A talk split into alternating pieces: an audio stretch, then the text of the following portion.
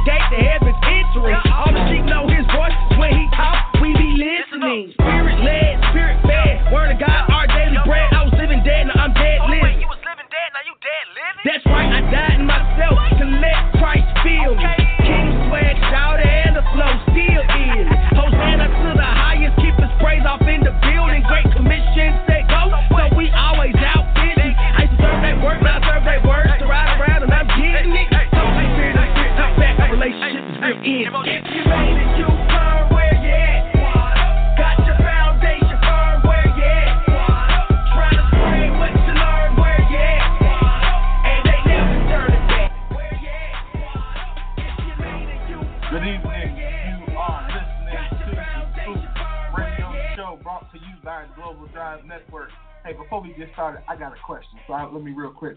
I gotta say what's up to my uh, co-host. I got a real burning question I gotta ask, and don't y'all dare laugh at me. So what's going on, Miss Shaquilla Willis of Elegance by Design? Hey, How hey. are you tonight? Hey, hey, I am wonderful this evening. How y'all doing? Good, good, good. Kels, how you doing tonight? I'm great.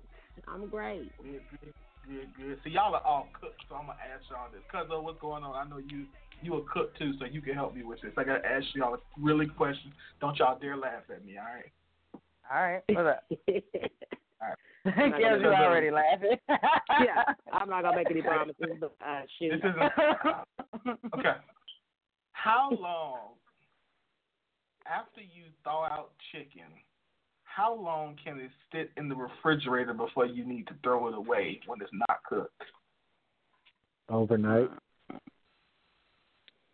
overnight. Yeah, I would think no more than no more than like forty eight hours, depending on how well you've got That's it. Overnight. Yep. Yeah, I agree. It needs to be frozen. Yep. So can you refreeze it? Better get with it.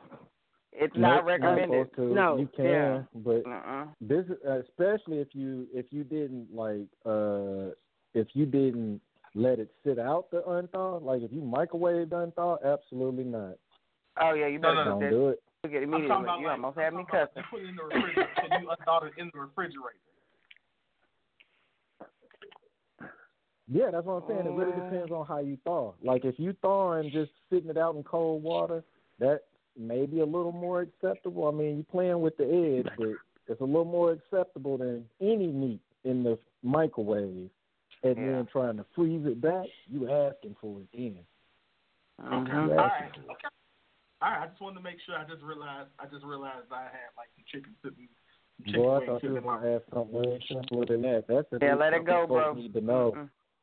I You're gonna be missing chicken. 4 a.m. if you if you if don't you're gonna be missing the four o'clock hour. I'm telling you. I, don't know, I, was I was waiting on the rice question. Like, when do I know when rice is done if I don't want to use minute rice, or or No, I know how to how do know. I tell when spaghetti ain't ready or is ready, or something like that? I, was I don't know how to do that yet. Wait. I don't know how to do that. We ain't got that that That's good easy Let's too. Okay. All you You do go. is flick it. All That's the most fun part about making spaghetti. You get some of it and you flick it. And if it's stick on the right. wall, then The it's ready girls to like go. that part. Yep, yep. If it sticks, you good. You That's the girls' the wall. favorite If it part. stick, you good. You can eat it. Just doom. hmm Okay. That is al Don't just throw dente. That food is often. You might want to take advantage of the one time where it's legal to do it in front of your mama. You could throw sketch and she won't say a word. Okay. Hmm. All right. All right. Let's get into this show. That's all. That was my my. I just literally just realized. Oh shoot! I, what do I need to throw this chicken away? You know we don't throw chicken away. So anyway, all right. So we got to. Yeah, we throw like that need to be chicken away. Away. it's been there too long, it needs to be gone. yeah, let's go and get some new chicken. Throw it away. Throw it away. Huh? Yeah, if it's All right. slimy, go and go and let it go. Well, if it was, yeah, yeah. no, it's not slimy, and it's not even like at the point where you know, like the the blood is pooled down at the bottom of the freezer bag. But Okay. you know, yeah, I just wanted to make sure because you know I know after we get off the show tonight, I ain't gonna feel like cooking, so it was just something I was thinking. So, all right. So we got a good show tonight. Uh, Um, we got several things we're gonna talk about. So as always, if you are listening um, uh, online um, and you got a question or a comment, you can call us at 929 477 2304. Again, that's 929 477 2304. Press the number one, and we will get you on as soon as possible. So I'm excited. We got some new music tonight. Uh, we got two new songs tonight. Plus, we're gonna be have some passion talk with our favorite coach, Miss Cicely Victoria. Um, so yeah, it's gonna be a good show. So Q, why don't you go ahead and uh, kick us off, and uh, let's go. All right. Well, again, good evening, everybody. This segment is brought to you by our wonderful Elegance by Design, where healthy hair and skin is our priority and a beautiful you is our specialty. Uh, we don't currently have a promotion going right now. I just want to send a super special shout out to any of you ladies who happen to have attended um, this past weekend's event, uh, the She Experience. I have never in my life experienced anything like this event this past weekend. It was good for the business, but it was good for my whole spirit. So if you were in attendance, you know what I'm talking about, and I'm glad you were there. Um, if you were not, next year you need to have your face in the place. Whenever there's a you hear the she experience, be there because if you are a woman, you want to be in the place. All right, so next um, tonight I want to talk about something that um, we have kind of been discussing amongst ourselves, the Scoop team, as far as parenting. Um, we often, as millennials, have kind of gotten out of the old school way of life in general. We are in, in lots of ways we miss the old school when it makes when new school becomes inconvenient, but for the most part we are we're trying to make our own rules of how we do things, and that does not exclude parenting. Um, so uh, we came across an article written by Mr. John Rosemond um, in the Naples Daily News. It was written back on actually New Year's Day this year um, in the Naples Daily News, and his, the title of this article says "Your kids should not be the most important in the family." Now, if you were ra- if if you are even a millennial, but you were raised old school, this title didn't shock you in any way, shape, form, or fashion because we knew. Um, I can say we because I can say for the most part, all of us on the phone were raised pretty old school. But we knew um, that our parents ran it, and we were just happy to be here. We were lucky to be here, and we really did what we were told, and we didn't really have a whole lot of discussions, negotiations, any of those uns, the I-O-N words. We didn't really get to do those. Um, our parents told us what to do, and we kind of had to move our feet and get it done. Well, as we become parents, and started to have our relationships and and start adulting, it seems as though we have rebelled against the fact that the children we, we we have rebelled and made it so in a lot of ways our children have way more clout than they should. They come in the world with way more clout than is necessary or than they that is due as far as what the work they the work that they put in. Um, so this particular article talks about how back in the day when parents were um, when when we were being raised and when even older generations were being raised, um, the children didn't speak when they weren't spoken to. Um, the parents talked more to themselves than they did to the children. There was not a whole lot of running around and doing a lot of extracurricular activities and things like that, like having dinner, having the chill time, having the family time was more important than all of the kids and any of the other things that they were doing.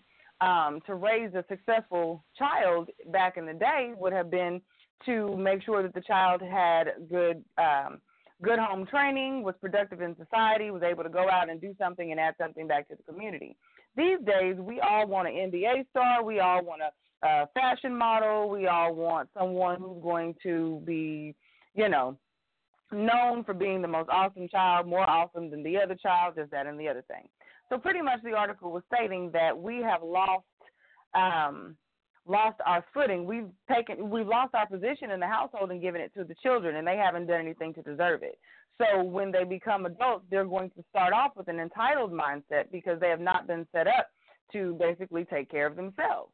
Um, he also stated, and this is something that we talked about in the scoop quite a few times, as far as how in our communities we are so quick to push our children out there as soon as they turn 18, whereas in other cultures um, it may not necessarily be the case.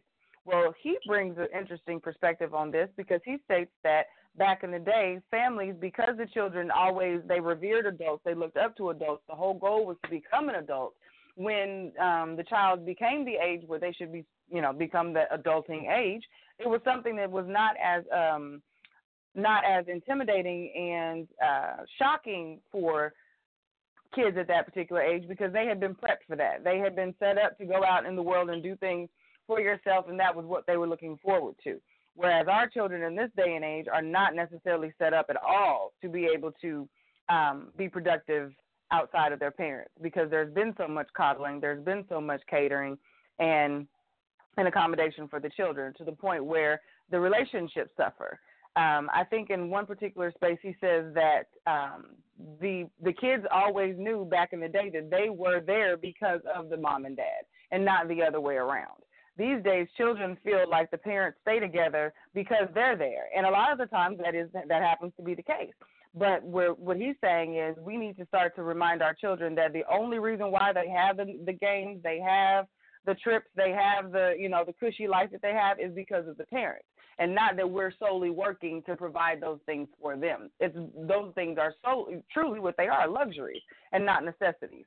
Um, so I thought this was really interesting. I totally agreed with the article, and I see it a lot in in um, in my peers as far as parenting, and then the the younger generation especially, um, because we're there's more of a friendship thing going on, or or uh, a pedestal, more definitely more of a pedestal situation happening with the younger generation and their children. So I just kind of wanted to know. I know when when Rashad you have babies and Kels you have god babies and nieces and and all kinds of babies that you take care of. So I don't feel that you're out of the loop in this conversation either. So I definitely want to know what you have to think. Um, I'm gonna start with you, Win, because this is one you brought to us. What do you feel about this? I mean, I, I agree. I think that it's you know for for married couples as well as for singles that this is a struggle. Um, probably in some part because there's a level of guilt that is you know that is laid upon parents when they have children. Um, you know, where it's almost where we're basically told that our responsibility is to now is chi- everything is child first instead mm-hmm. of um, marriage first, and then the child is a part of the marriage or you know relationship first, and then you know what I mean. Like there's more, there's mm-hmm. that kind of stuff that I think that we completely miss. So, or excuse me, that we're taught.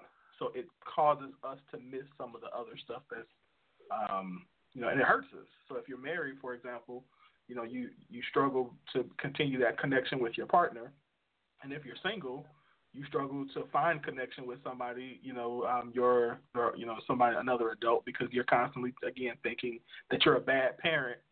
There's guilt, you know, there's guilt when you leave your child with somebody else. There's guilt when you, you know, it's like because you know it's not about you anymore. It's about them babies. Everything is about the baby now. Mhm. So, so it's tough. So it's definitely it's, it's definitely tough. You can't do that. You what about the baby? It's like yeah, you do have to think what about the baby. That's not saying that you don't do that, but there's got to be some. Once we know the baby's all right. The baby doesn't always need something. Is how I kind of looked at that. Like, okay, but the baby's straight though. I'm the one that needs the break. The baby's good. The baby's good in the crib Yeah. right now. Yeah. Rashad, what about you? Because the the single the single parent perspective is definitely interesting, and I know you know sometimes even being long distance, um, I know that used to be your situation. Um, that could give you in a way more reason to want to feel like it's all about the baby. How how did you how do you balance that? Rashad? Um, I actually kind of agree with the article, but at the same time, I'm pro the baby. I mean, I see both sides of it, but he did have a good point, and he made a lot of good sense. But I don't know. I still got to be pro the babies because the baby's got the future, we got the now, and like our mess ups, you know, pave the way for them. Also, you know, make things better for them or worse for them, whichever way it goes. You know, like they can learn from our mess ups, but they can also swim in our mess ups. So I mean, like I said I see both sides of it, and I agree with the guy. But at the same time, I'm still kind of pro kid. But I really do see where he's coming from. Yeah. I Kel, mean, what, I- what I about say you? Because I, I want to come back to what the you just number. said, Rashad. Hmm. I said I've deducted the number. Like if I would have told you before the kids were probably eighty percent, they'd probably be at a good sixty, seventy now. With more understanding of what he said. Not you know, Yeah. not taking their importance away, but going strictly off the article and what he's explaining and how he's trying to, you know, have a conversation. I get it. Makes sense. Yeah. I'm not arguing that at all. He's making good sense. That's. Kels, what about you? Especially from the from the I know you probably watched so many marriages and, and parental situations and you know the sacrifices that get made as, on top of wanting to do it even for yourself when you because I know you run around you are one of the best auntie grandma big cousins I mean not grandma auntie godmama big, you know big cousins I've ever seen. You are everywhere. You don't miss nothing. Okay so I can imagine even you make sacrifices you know on behalf of of the children. So what what are what is your thoughts on that Um, and and I, actually I thought about it a little differently uh, when I read the article. I thought it was very interesting to see that that might be how um, why the youth may be a little more wayward than um, mm-hmm. we were in, in old school because of just that that level of respect and and everything that we had for our parents. Like even even now, our just coming as speaking as a child, still my parents are most important in our you Mhm. know in our immediate family and, and we and we honor them we hold them in the highest standard i mean we'll fight my sisters will fight their kids if they Yep, disrespect about our parents yep respect my mhm. mom and dad that's you're absolutely right We'll, yep. we'll put hands on them if they if they get out and say the wrong thing. So I mean, yeah, I, I can definitely tell the difference in in just thinking about um like my nieces and nephews and, and their kids and and just helping out with my uh great nieces and nephews sometimes. Um we do let them get away with more stuff just because we think we're we're helping them out or we don't want to get on to them. We don't want to hurt their feelings. So yeah, we are Mhm. putting them before ourselves. So that uh I thought that was very interesting and I, and, and I do see the difference in children. You know, it's kind of harder to to rear them difference now because Mhm. You've given them all this leeway from birth. Like I, I have a two year old great nephew that runs the house. He'll he'll run, he run every TV in the house. You Ain't know, but he don't want to. Yeah. He don't, he don't like commercials, Mhm. and he don't and he don't want to miss he don't want to miss any part of of the Cars cartoon or whatever. So yeah, we let him run it when he's up. So it's definitely a difference. And I'm like Rashad. I mean, going forward, I'd probably be a little a little different in my in my attitude when dealing uh, with children to to not let them, you know, think that they're their way and their thoughts and everything is is more important than anything else. So.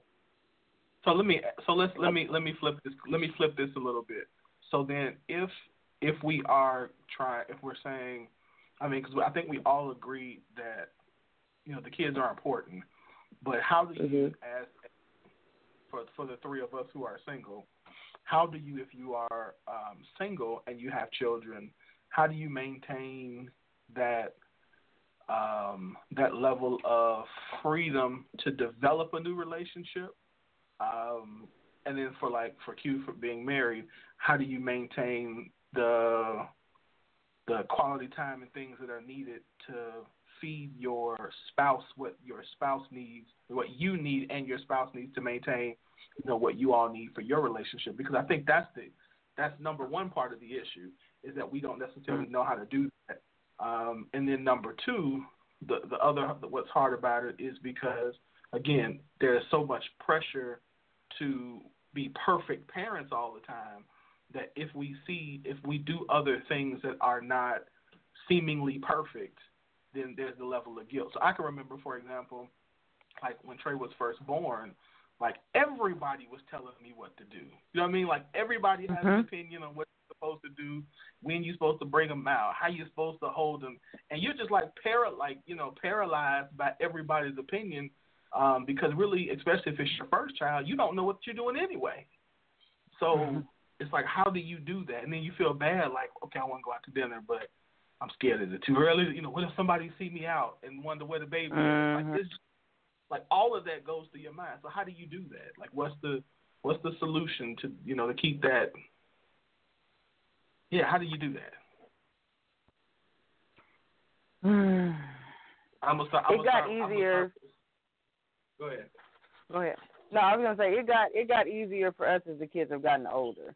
It was um the opinion part was not that big a deal for us because James and I have both had experiences with raising not necessarily raising our own children, but taking care of children. He comes from a really big family, lots of them. He was you know, he was that guy as far as taking care of the kids, you know, with his sisters, helping his sisters and things like that out and um my mom did foster care. We had a we did emergency foster care. So from the time I was like 11, we had young ones around all the time. So the actual child rearing part didn't really uh, make us afraid. It was the the the making the time and still feeling like okay, we should have this time. It wasn't really the outside thought. It was more or less should we be here or can we make this time without feeling the guilt. The guilt was still there, but the outside influence wasn't that big a deal because the family pretty much knew we knew what we were doing. Um, we figured it out. Like they didn't worry about the baby, you know, not making it back the next day or anything like that. So I think that helped with a lot of the extra anxiety for being new parents. Um, the, as far as maintaining what we need, that did struggle. I believe that did struggle for a while because there's a time, especially if you're a young parent, your parents are like, "Oh no, you had that baby. Mm-mm. See, you lose all that. All that fun goes out the window. You don't get to go out. Oh, you want dinner? Huh? You gonna better. You need a booster seat. You're gonna ask for a booster seat back. You know, those are the types of things that you get when you're young parents because in a way your parents are somewhat trying to teach you something. You know what I mean? Like you shouldn't have done that. You wasn't Mhm. ready for that. No way. You you know. So that's the part that made it harder for us. And I think even still that I think it's still relevant because so many of our kids are having kids so young. So they're Mhm. they're when they don't get the outlet, they then pour all of that extra attention into the kids. So it's almost like, okay, we're fine. Since we can't go do us, we might as well be here and do these kids. So if all you do is your children, after a while, you don't even see the issue with it. Those are just your kids. This is just what we do. So by the time it's old, they're older, and it's time for you to go out and do your thing, and them go and do their kid thing. They can't socialize with anybody else because you've coddled them to the point where you're the only ones that can deal with them. And so now they suck when it comes to social stuff with their peers, and so do you Mhm. because you've been dealing with kids for so long. You know what I mean? So those are the types of things that become more of an issue than the the, the outside part. And then then you and your spouse no longer can connect because you've been talking baby talk. You've been your whole world has now revolved around these children who don't want nothing to do with you now either because now you're just as confused as them and now you just now it's a game. It's manipulation. So I think, you know, if you try and get a hold of it early, you can you can you know, and you have to have some type of support system. Find you some babysitters. You know what I'm saying? Like you have to get somebody that is detached from your situation and ain't trying to prove nothing to you. you know, or, you know, not trying to prove any extra, you know, extra points and say, "Look, I need a break." And and and really go and get those things. I totally believe in breaks for for young parents because that's a rough that's a rough place to be in. Hmm. I might have went off on a tangent there, but I think I I, I hit some of what you asked me. My bad. So, what you put say? Like uh, uh, uh, uh, again, you know, I think honestly because I'm a kinesthetic learner, I think that I gotta bump my head. I don't really.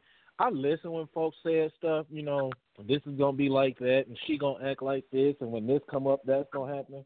I mean, I listen to a certain degree, but I think most of my learning comes from bumping my head and listening to who I chose to listen to, as opposed to just listening. You know what I mean? Selective listening. Like, because Mhm. like you said, B, when when people found out you had a kid, everybody had an opinion, and you should do this, and y'all need to do this, and when they when he wake up like this, you should do that, and don't do that, do this, blah blah blah blah blah. Look, mm-hmm. you know what? That might have worked for you and junior, but that ain't gonna work mm-hmm. for me and junior. Mm-hmm, people are different. You know what I mean? Your your recipe may not work for my kid. My kid may not accept a thing from your recipe, but my recipe might be right for my kid. I mean, granted, it's my kid. Not Right. your recipe may not be right at all, but we have to figure into the fact that one, kids are a piece of us, not fully, but a piece. So if your if your kid got a bad attitude, don't be asking yourself where the bad attitude came from. Pat yourself on the back. You know you got a bad attitude. You thought it wasn't gonna come back mm. around. Like you know, it, it just little stuff. And I, I rather learn kinesthetically, i.e., bumping my head. That's my one little science word that I know very well. I like to bump my head when I learn. So I'm confident You know using that one. Right? Yeah. Yeah, I'm a kinesthetic learning. You know what I'm talking about? you So yeah, that's the way I learn. I gotta bump my head to figure it out. And once I bump my head, I know which way I'm going. Other than that, yeah, I probably won't get nothing out of it. Kels, what about you? I mean, how do we? what- How? I mean, what do you think? um, about the question of how do we separate. I'm trying to I'm trying to see what the question was. My, I'm really trying to. Like how do we? How do we like balance that? That whole. How do we balance it? How do we build? I mean, because if we still got to build relationships, if we're single, or maintain relationships, you know, our marriages, if we're married. I mean, how do you do that and not, you know, get lost in just being in mommy or daddy mode all the time? I I think it's just basically uh, you said the word really a balance and having a, a schedule of, of what you're going to um, allow if you are uh, single and and wanting to date.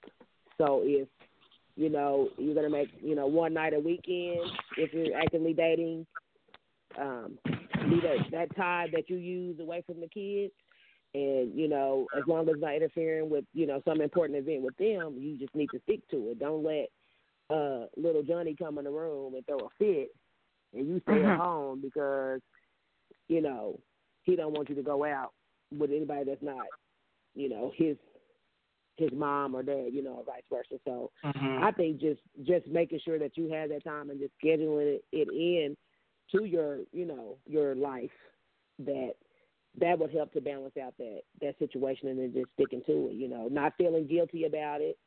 Um, if you do want to, you know, find someone else or or have a a romantic life, just not feeling guilty about it and not letting you know the children interfere with it. Uh-huh. Okay. That's my They will Again, be if all you- right. Yeah, again, if you got a question or comment, give us a call 929 477 Four seven seven two three zero four and press the number 1. That's nine two nine four seven seven two three zero four and press the number 1 uh, to give us your uh, your comment or your question.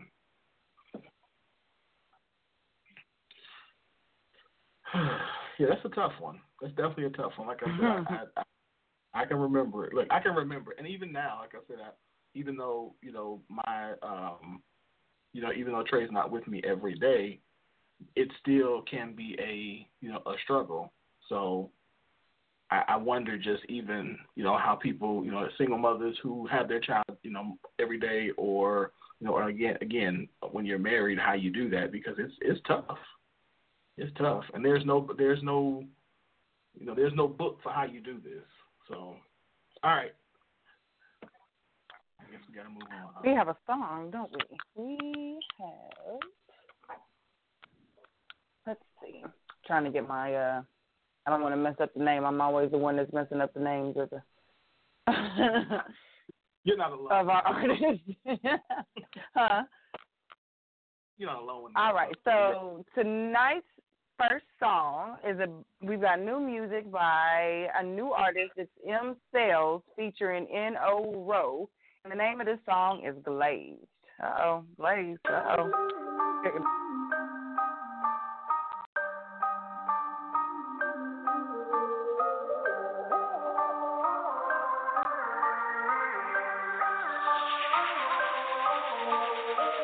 I finna pull up some more. Drinking this liquor so heavy, a nigga feel half past throat. So turned up and I'm ready, but I can't feel my legs, and I can't feel my face. Damn, I'm feeling so glazed. Damn, I'm feeling so glazed. I finna pull up some more. Drinking this liquor so heavy, a nigga feel half past throat. So turned up and I'm ready, but I can't feel my legs, and I can't feel my face. Damn, I'm feeling so glazed. Damn, I'm feeling so glazed. Been lit since I walked through the door. Could barely back out of my driveway. Been grinding all week, no joke. Now it's time to hit the highway. On 85, lighting my pole. Tonight finna do shit my way. Three years I ain't got no smoke. Wish a nigga would look at me sideways. These hoes keep hitting my phone. They tryna turn up on a Friday. Will I end up bringing one home? Cause that's more than likely. Getting some Georgia Dome. Making a movie like Spike Lee. Got that check, no Nike. And I don't give a damn who don't like me. Got a fine white chick named Trish. Her zodiac signs are Pisces.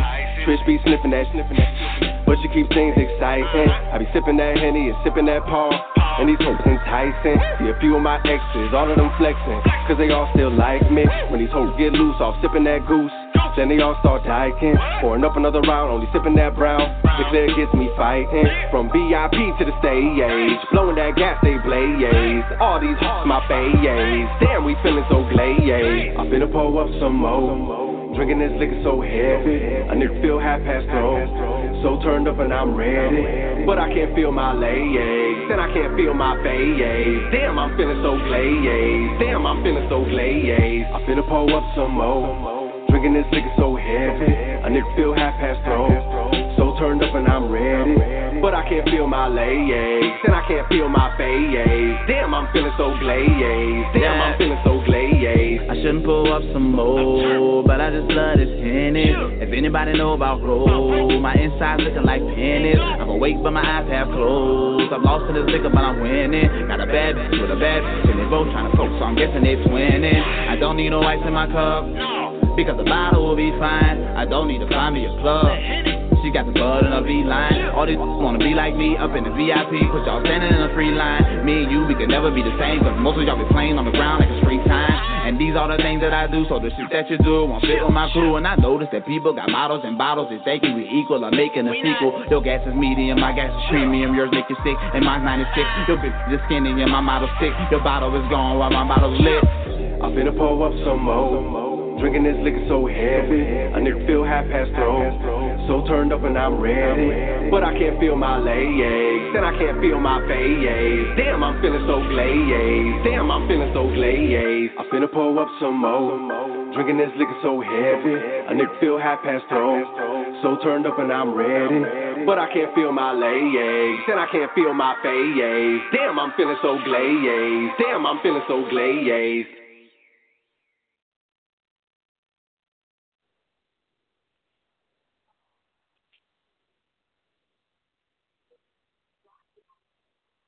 All right, that was Glazed by M Cells. New song. What y'all think? Uh, I like I the like beat a lot. Yeah. Sound like you blaze. Glaze. right. That's what I got of it. You Yeah. glaze. Yeah, Blaze. that I, I had to dab, I, I had to dab when that beat dropped off. I was like, hey, hey, right. Should have dab. dab on him, Kel. I had to go on the mm-hmm, dab one mm-hmm, time mm-hmm. on him. I'm still, you know, I, But, I'm uh, still trying to figure. I'm still learning how to do the whole whatever little dance that go with it. I could do the dab part, but the other part, I'm I'm not there. I was practicing. Oh You no, are just not do the trying to learn dab. the juju. See, we grown. We don't do the whole part. We just do the dab. Right. Part. That's I all, we, to say, we're, Wilfred, are you that's all we're responsible for. Yeah. Yeah, I can't juju. Yeah. I can't How about- juju on the beat or anything else. Like, is that what you said? Juju on the beat? Mm. Is that what it's called? Yeah. Yeah. You Yeah, I do, can't do do you that. just move them shoulders. I was about to say, I That's know how to move my shoulders properly. Remix. we do the modified versions. We have moved into the modified version of the, of the popular dance on stage. We don't have to do the full on jump around the party. you won't catch me doing the full on. I might cha cha slide on them once or twice, but you know I ain't gonna do all that extra stuff. All right, Real well, I cool, will man. still do the cha cha on them real quick. Yeah. Milk if you buck. Get right. Maybe we make milk if you buck for the kids. Take it back. That's what I- on. I would have never thought that. That's when you know you old. When your crunk song gets turned Yeah. into a You go nursery on rhyme for the kids. Yeah. You turn on the old Damn. school's channel and your music on there. You know it's, and then you start saying. Well, I get offended start- every time. Every time I'm offended. Yeah. Look, you start saying stuff like, "What is this music these kids are listening to these days?" It's over. right. That's why I said I knew I was old because I I for real it looked out the window and heard somebody with beats. And I was like, they still do that? Mm. Yeah. Turn that, turn that noise Sir, down. sir, Young riff raff. sir, your speakers are rattling. Sir, your speakers are rattling. Sir, that? It's a family that lives down the way from us, and they're always loud. Every Saturday, they're doing something to that damn time. Like, you cannot be doing something every week when we got to have a concert in the driveway. Then I just looked over at James. I said, now listen to me. Just listen. Listen to Right. me. I said, but still, it's 8 o'clock in the damn morning, though. I mean, he doesn't say Right. like that was still, I, I meant what I said, but I did acknowledge how old I sounded when I said it. Like, but hey, turn that down. I need my sleep. Right. I Right. need them to We're get trying it to on sleep down. over here. We got, we got jobs. What are y'all Listen doing? here, player. Right. Listen here, player. Well, Turn it down, player. Yeah, turn it down. Well, we'll, All right, Kelly. yeah, we'll, we'll we'll move on into segment two with our old hey sugar sugars. But um,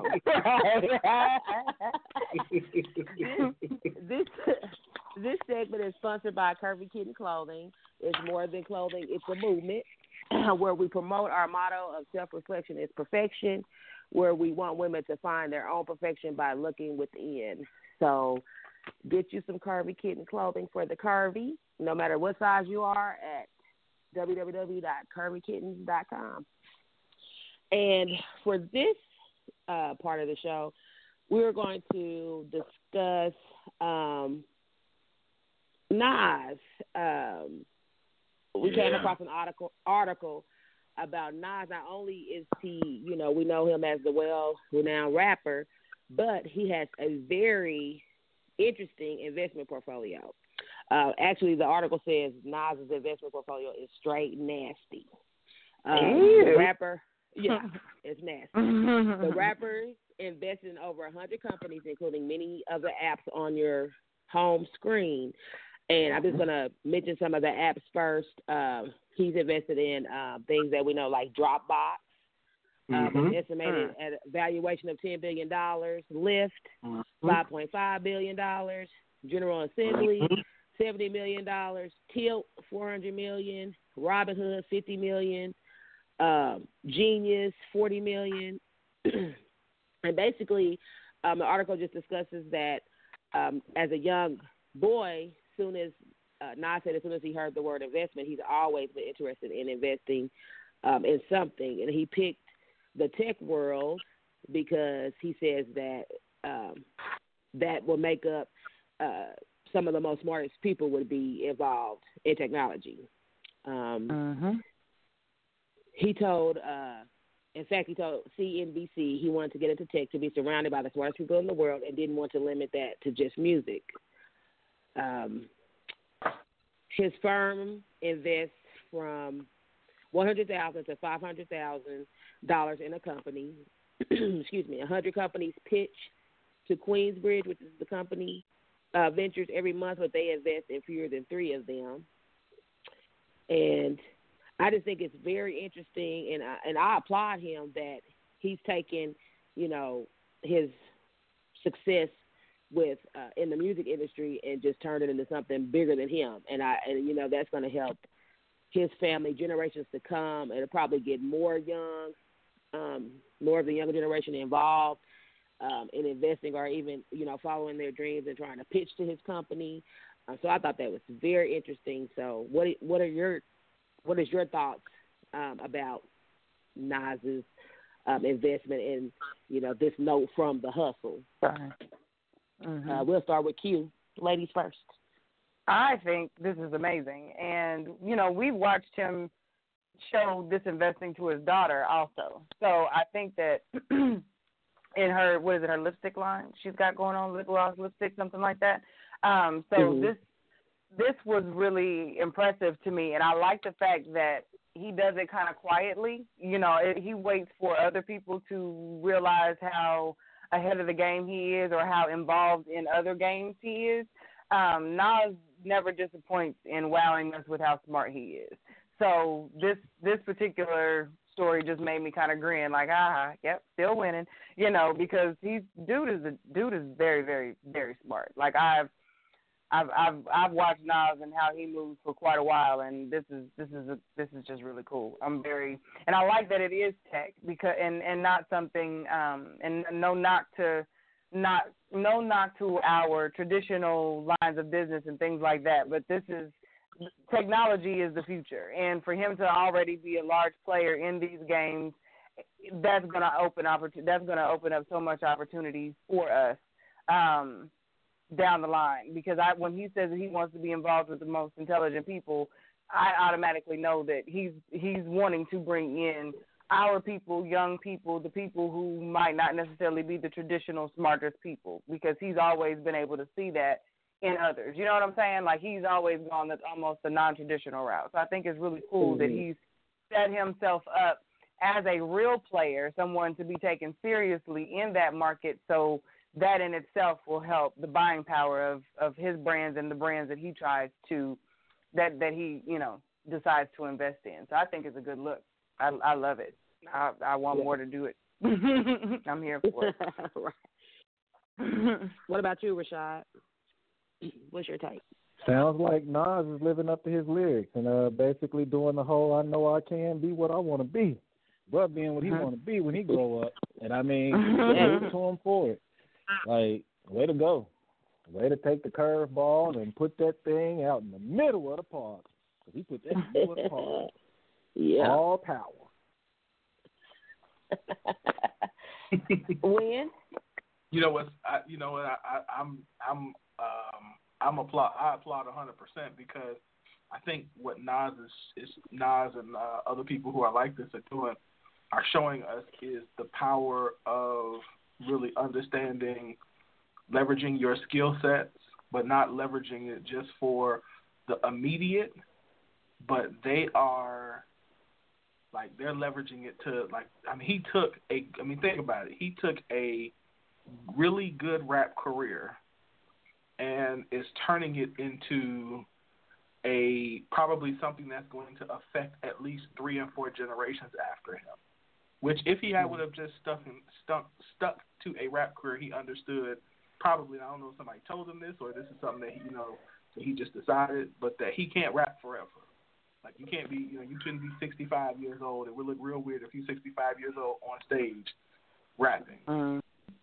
At 65, you can still be taking that money that he got from rapping um, and flipping it into, you know, multi-million, billion-dollar companies, which is in essence what he's going to do. His venture venture capital firm is going to be huge because these companies that he's invested in um, are going are are already big, and he owns a large part of them now.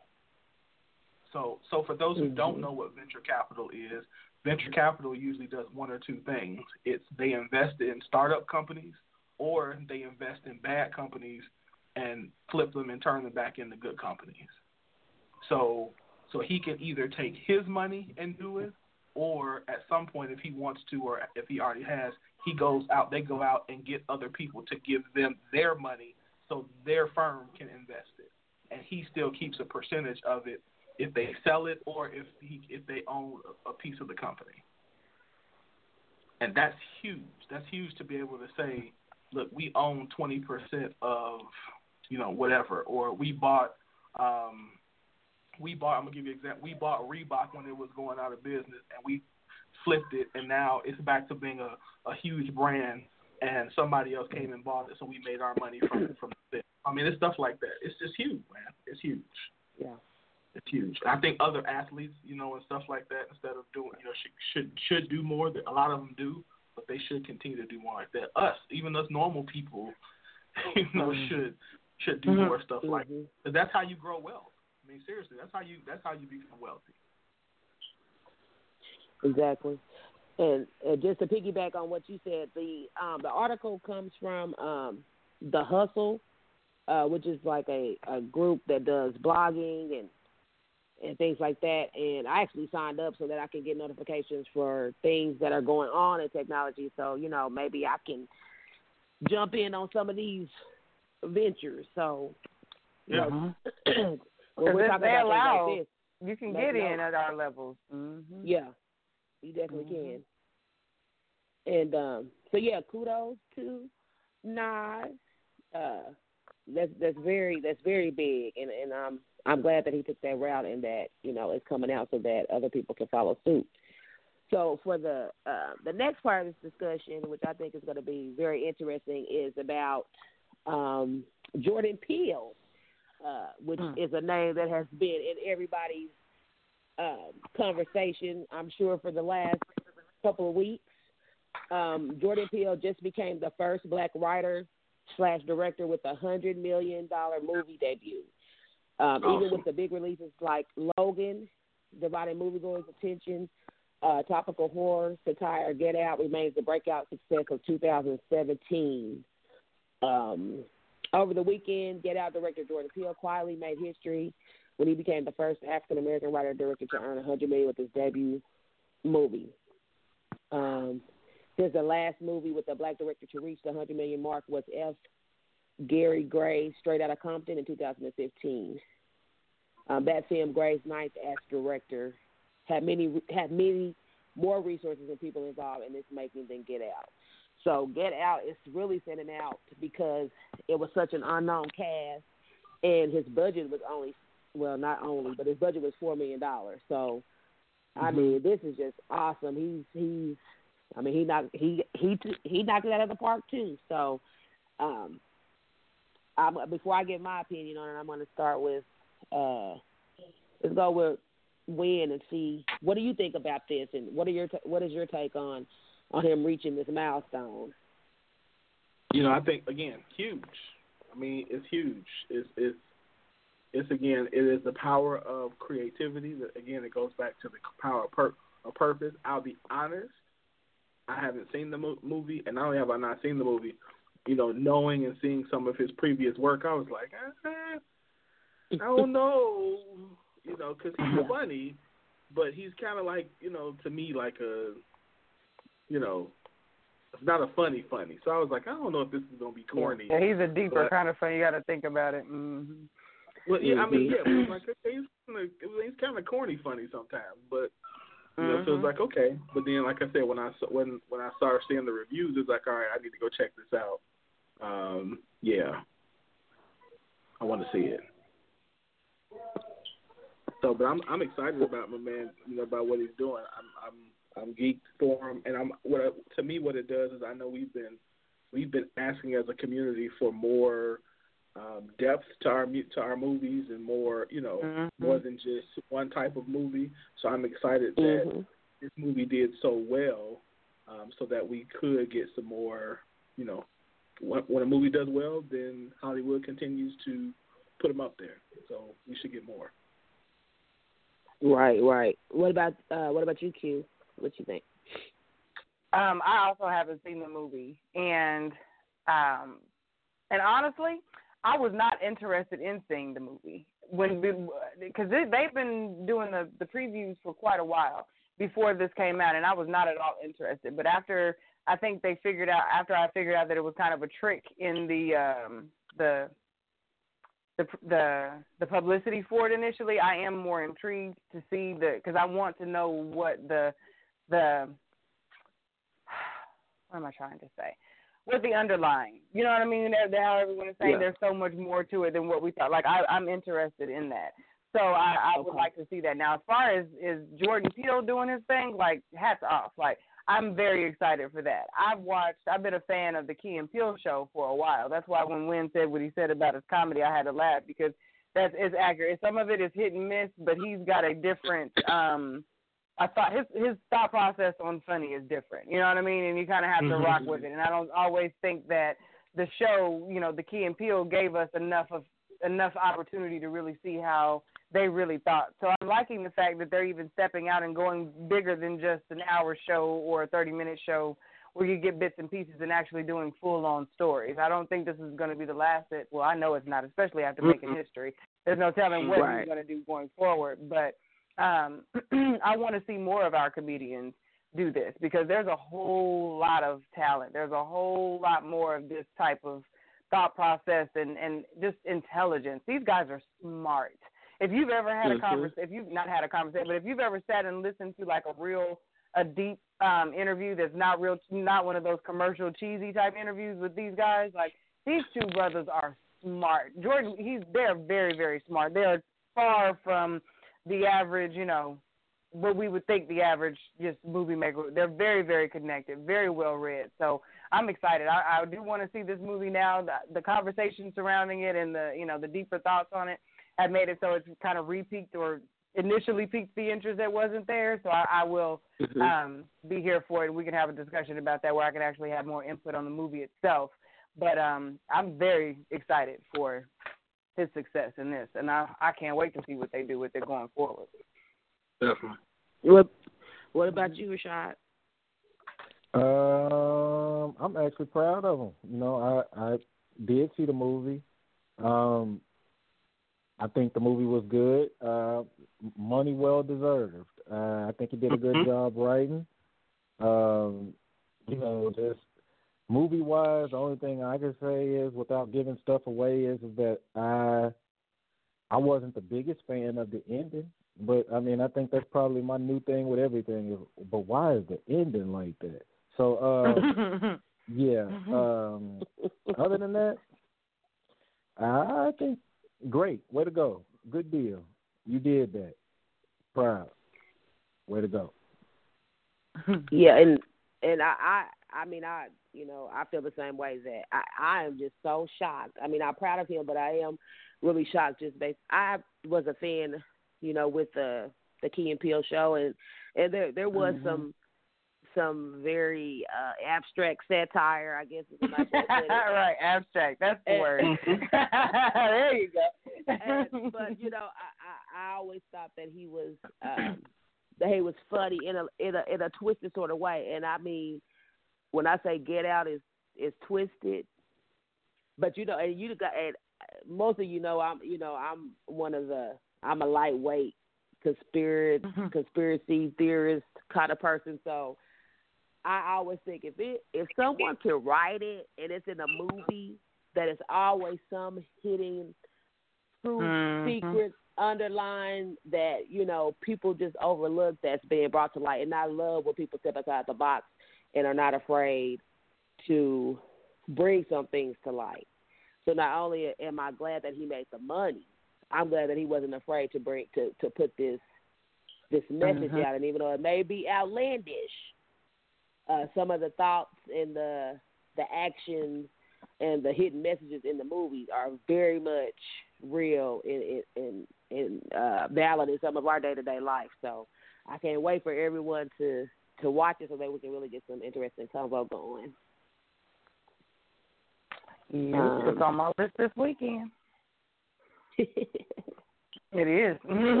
I was telling James, I don't know if you want to see it or not, but it's on the list. We will be watching this movie. I thought it was going to be like a for real scary movie, and I'm just not into scary movies at all. Like I don't care who it is. I'm not. I don't go to them. I don't watch them at home. I'm not a scary movie person. So when I thought that's what it was, that turned me off completely. But then when you know, again, as after more people Yeah. started to see it, and you really get down to the bottom of what's really going on, I was like, oh, okay, I can do that. Change the Yeah. whole way that I y'all looked at it. the- Y'all Right. saw the last And I'm the movie. same saw way. The last movie, right? Huh? The last movie they did with the cat that was the the. Yeah, I haven't seen first- that one yet. That looked too I See, ridiculous. and that's what I, to me. when I I, I, I think that's what threw me off. Keanu? I'm like, yeah, I'm like, uh, if, uh, cause that's what in my man. I'll be honest, that's what I thought. Like, look, I can't. You I know don't what I see felt no- like with that one? You know how we always say the rappers they always give us a trash album when they sign to a deal that they're trying to get out of. I feel like that was like their Comedy Central last trash album they had to do so they could go and be free and do their own thing. I would not Yeah. doubt if they were like, okay, y'all, y'all got to give us one of them stupid Saturday Night Live level movies so we can go and let y'all do your own thing because it. Yeah, it was. I I still haven't watched it. It's on TV now, and I can't watch it. But that's I'm like, what I. no, That's, Yeah, I that was stupid. That, that, that's Yeah. to me what I thought. I'm not gonna lie. That's what Yeah. I thought about when I saw when I saw he was doing the movie. But then when I again when I started seeing it, I'm like, oh, he went he went in. Oh, okay, wait a minute. Mhm. I, Yeah. I got to go. I got to go back and check this one out. So, hats off to them. Hats off for real. Yeah. That's off. And And please I- don't know. About, if you my friend on Facebook, please don't give give the movie away because I will be mad. Yeah, don't do that. Do I that definitely in see private. that Do one. that I'm glad I inbox. curbed my enthusiasm because I was all ready to have a for real talk about it. So I'm gonna give y'all Do another not. week. Next Tuesday, I'm going in. Yeah, Okay. Rashad, Mhm. Well, give, give us on the till clock Tuesday, now. Rashad. Hold on. I'll, I'm talking caller? next Tuesday. I'm not saving Please y'all no more. it. Look, please call it. Don't give away this movie when I bring you on. Please. right. call it eight four two four. You are on the air live on the scoop. What's your question or your comment? Please don't give away this movie. Please.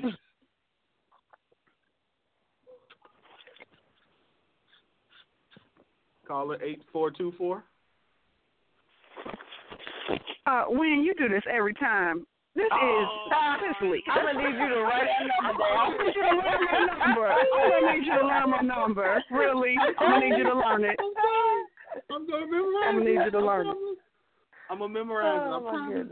I promise. Okay, we'll be back here just a minute. Just a minute. At least, at least she didn't give away the. At least she didn't give away the. Uh, At least you didn't give away the movie. at least she didn't give away the movie. uh, Okay. But our uh, this brings us to our our next uh, new song by Dolores Robinson, and it is called "People Get Ready." New music on the screen.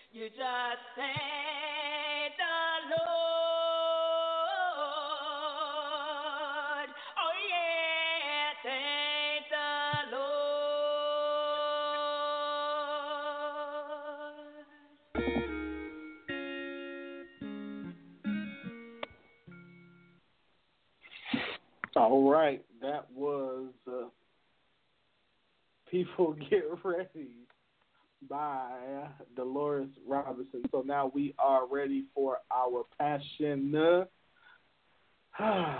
our passion moment with. Uh, well, I'm gonna mess it up. I'm sorry. It's not called a passion moment. I apologize. But with Cicely Victoria. Um, so I am sure. Not a passion moment. Y'all threw me outside. Passion That's a whole nother show. Passion talk.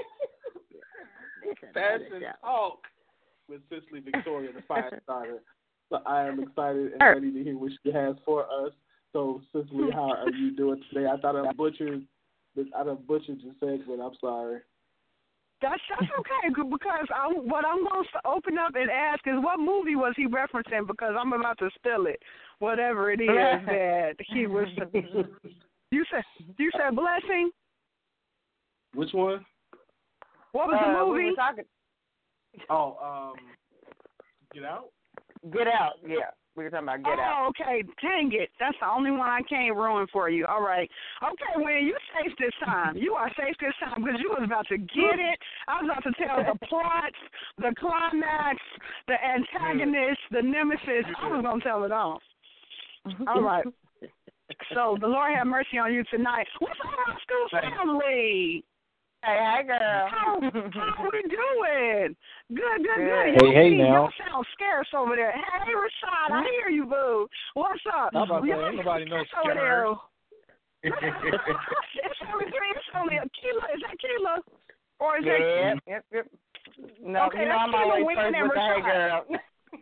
That's it. I'm gonna need some more people in the room. That's all right. Okay, y'all gonna have to give me your energy tonight, okay?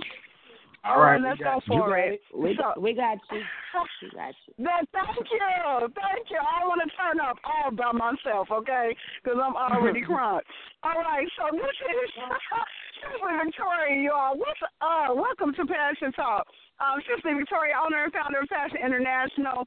My business tree is to help train and equip people to, people to find their voice of identity so they can stop people pleasing and be encouraged and empowered, encourage confidence and communication. I'm the queen of empowerment as a certified professional coach and counselor. I set people's lives on fire for a living, and that's why they call me the fire starter. Welcome to Passion Talk, where we're going to give you practical tools for everyday living so you can press into your personal power. Tonight, you guys, we are focusing on three traits of a winner. Three traits of a winner. I just want to know, can I get a hootie hoo or something? How many winners I got in the room? Can I get some energy from a winner? Are, are we winning? Okay, good. We got winners.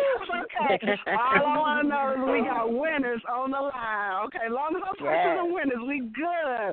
All right, I'm I'm a, um I'm gonna get a little preach on tonight. Okay, so y'all y'all don't be you know don't act like you don't know. All right, we're gonna go to church just a little bit. All right, because I just have some scripture to back up my points um, because it just drives it home so very well, and nothing does it like the Word of God for me. So let's go for it.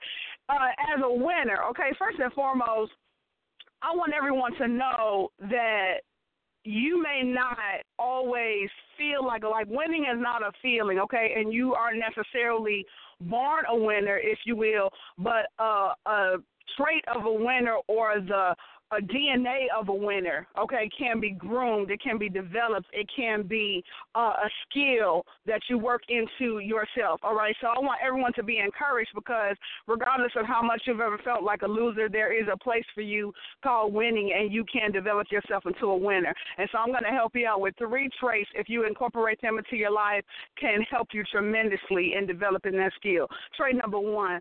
You have to resist all that opposes you. You have to resist all that opposes you. A winner is determined to resist all that opposes them. Now, the scripture I'm featuring here is 1 Corinthians 16 and 9, and it says this For a great and productive door has opened to me, even though many oppose me.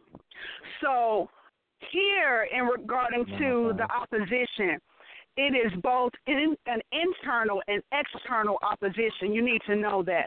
There are many opposers in the land, and some of them may be resident even in you. Okay? As a matter of fact, many of them are resident even in you. Okay? So most of the enemies that we have are actually working within us. We typically don't have as many external forces against us as we would once think, as we would once perceive. So, really, if you ever heard of that, uh, enemy can also be uh, addressed as an inner me, inner me, I N N E R me. And so Mhm. it is really that inner me that sometimes is opposing us. So I'm going to give you some traits um, so we can uh, recognize what are some of these things that might oppose you both internally and externally. Okay, bad attitudes that is an opposer. Okay, bad habits it is an opposer. Procrastination opposes you. Uh, doubt opposes you. Compromise opposes you. Pride opposes you. Unforgiveness opposes you. Unbelief opposes you. Stubbornness opposes you. No vision. I want to stop right there for a moment. Mm-hmm. Mm. It opposes you on a daily basis. Mm. You don't know where you're mm. going. You're 100% guaranteed to never get there. It opposes you. Mm-hmm. Sin, okay, opposes you, or what we look like say missing the mark, okay, opposes you. Um, for those who know to now, let me break down that sin for a moment because you know some people might excuse themselves if they don't consider themselves religious or saved or anything of that nature. But I'm going to give you a, a different lens so you can look it through. The word speaks about there that he that knoweth to do good and doesn't do it to him that is their sin, right? So with that, that is for as far as I'm concerned, that includes everybody. So if you know something good to do or you know something right to do and you don't do it, I don't care whether you love Jesus or not. To you, that is your sin, okay? That is your missing your mark because you're not doing the good that you know to do. I tell I can hmm. encourage people all the time, just do what it is that you know to do. Can you do that? So many people are concerned about, well, what I can't do or what I don't have the capacity to do. But I want to ask you, have you actually done the little things that you can do? Um, the word speaks about as well that if you be ruler over, the, uh, if you be faithful over those few things, right, then I'll make you a ruler over many things. But sometimes we can't get many because we can't be faithful to the few. All right? Mhm. Unhealthy relationships opposes you. Mhm. Those that are not um, accelerating you, increasing your relationship, they are depleting you. There is no in between, okay? Please recognize that. An unhealthy diet, it opposes you. That which doesn't work well in your system, and all of us, come on here, all of us are guilty of it, right? All of us have those cravings, those appetites that we know not good for us. All of us love that pop, right? All of us love those Italian beefs. All of us love that nacho cheese with the peppers, okay, at the movies, all right? All right, all of us love that butter with the extra, uh, the, uh, but, uh, I should say butter with the popcorn, right? Because really, some people it is like that. But popcorn with the extra butter, we all know. But an unhealthy diet opposes you, and I want to um, stretch that and go, take it one further. Listen, if you're a person with vision, you cannot afford to have an unhealthy diet because your body needs to be equipped and have the capacity to handle the task. So if you plan on being around for some long years, hopefully with long life, you being satisfied, you have to be um, honorable towards your body. Why? Because you only get one. And you got to take care of that with the proper diet, right? Let's get off of that. Um, how about enemies, all right? Enemies oppose you, right? But they're very helpful to you as well, but they also oppose you. People who mean your demise, how about them? They oppose you, okay? Those who have no best interest in you in mind, and as a matter of fact, they might let you know, okay, to your face. I respect those the most, all right? Those who have uh, mean your demise oppose you. Professional activity opposes you. Professional activity that does not align with your vision, how about does not align with your calling, does not align with your purpose, it opposes you financial habits. All right.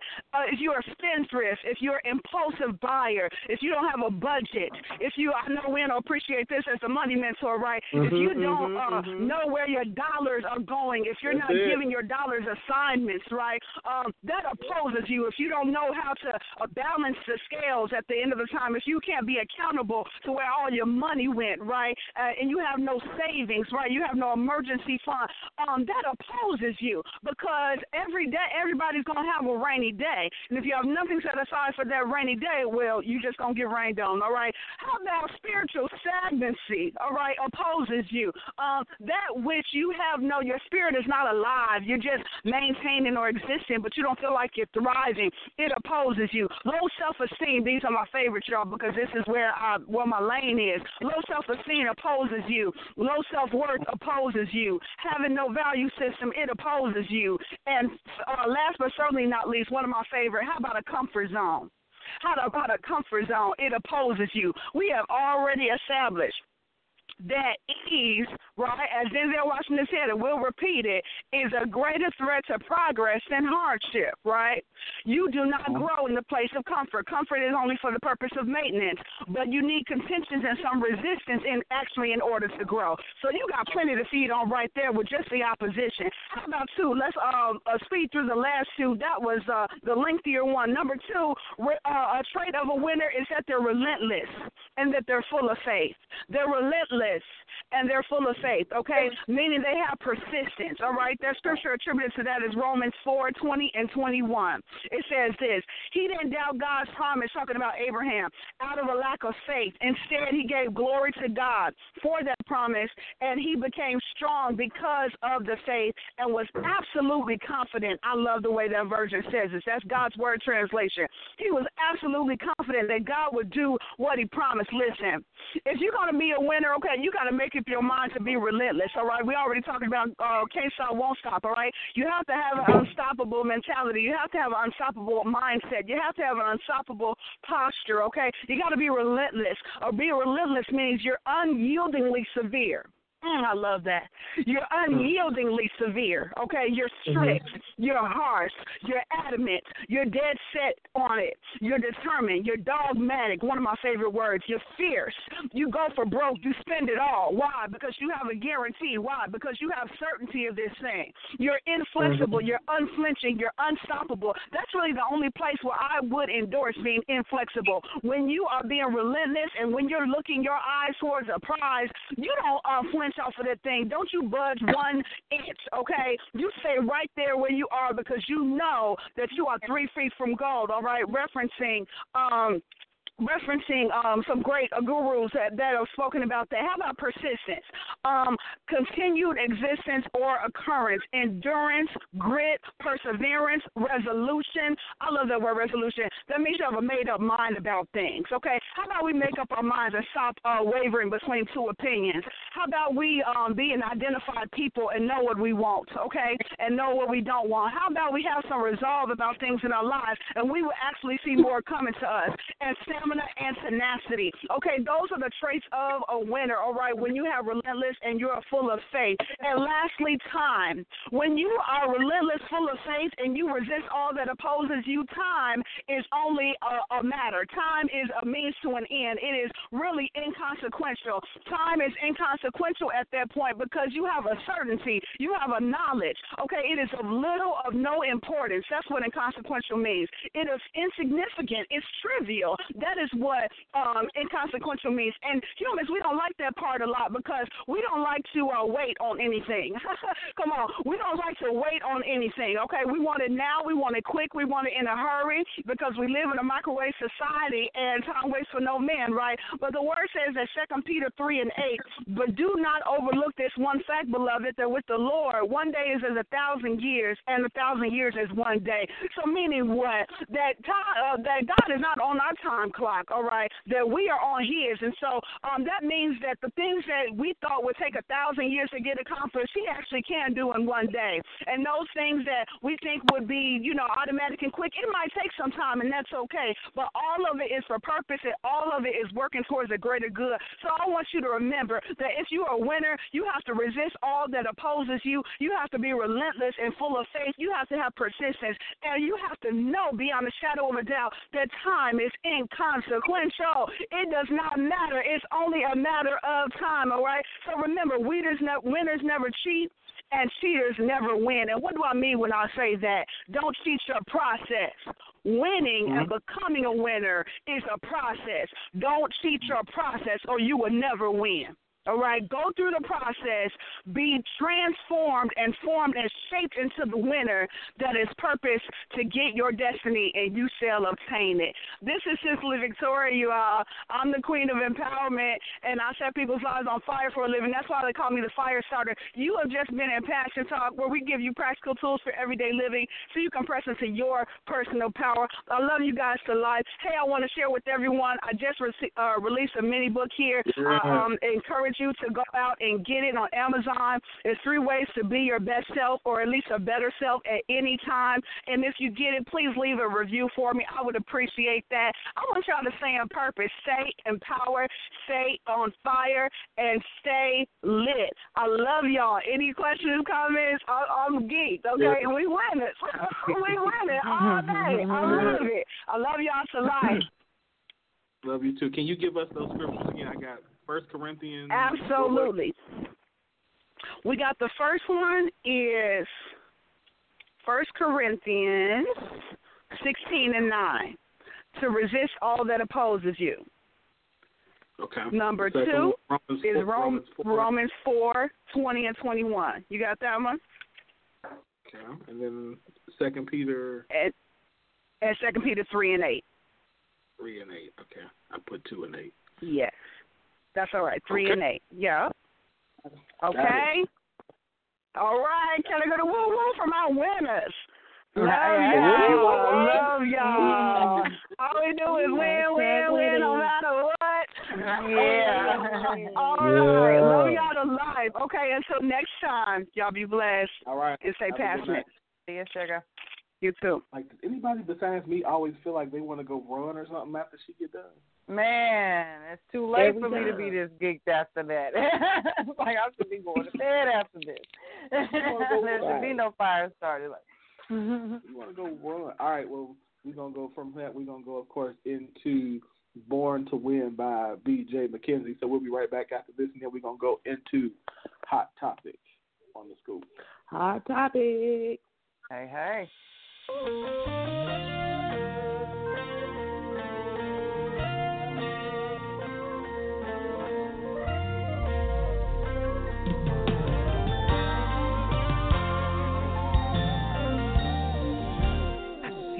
Got a bad report. You were all alone, no one there to support. Mm. And standing at your breaking point. Cause your faith is weak, keep asking God, why me? He has a purpose and a plan for you. Your weakest moment, He'll come and rescue you. You were created to produce greatness. You will survive this. You were born to win.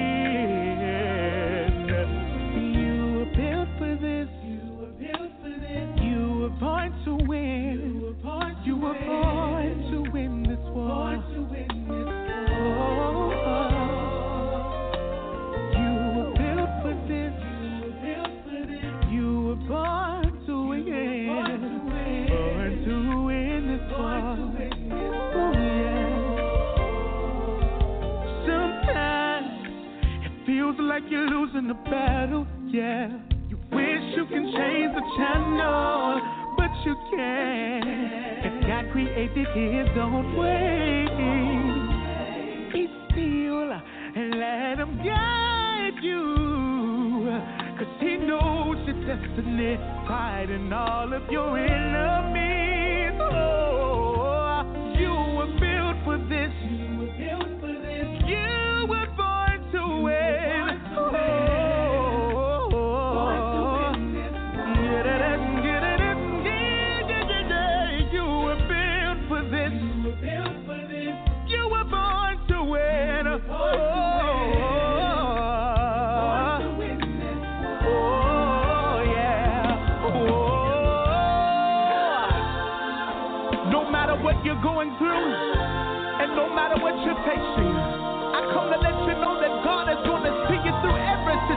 nation. Hallelujah. Say, oh. For the Bible says that we've been made and endure for a night. But I come to let you know that the joy is coming. You will rise to win. In the midst of everything that you're going through, you will rise.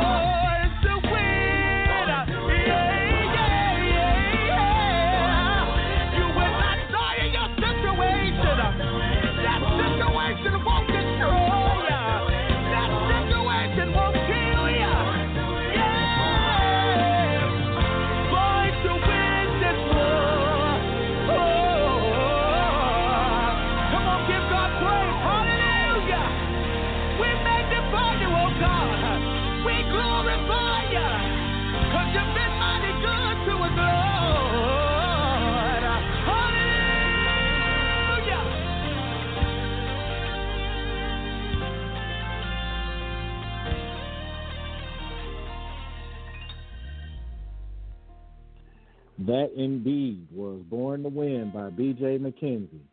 So, uh, briefly, briefly, briefly, let's go ahead. Well, no, not briefly, briefly, but kind of briefly still. But let's go ahead and dive into this week's hot topic, which will be brought to us by the good people at Nouveau. Hey, ladies. Hey. Because why? Nouveau is the magazine by the good people at Global Drive, sponsored for the ladies, giving them a voice, something to read, something to hear about, something to see, and something to help advertise and push businesses and growing strong women here in our age frame and in our circles and in our outside circles and evermore. So, mm-hmm. here we go. This week's hot topic is Do women apologize? Do women take ownership for their bad? Well, how appropriately to start, but with the ladies.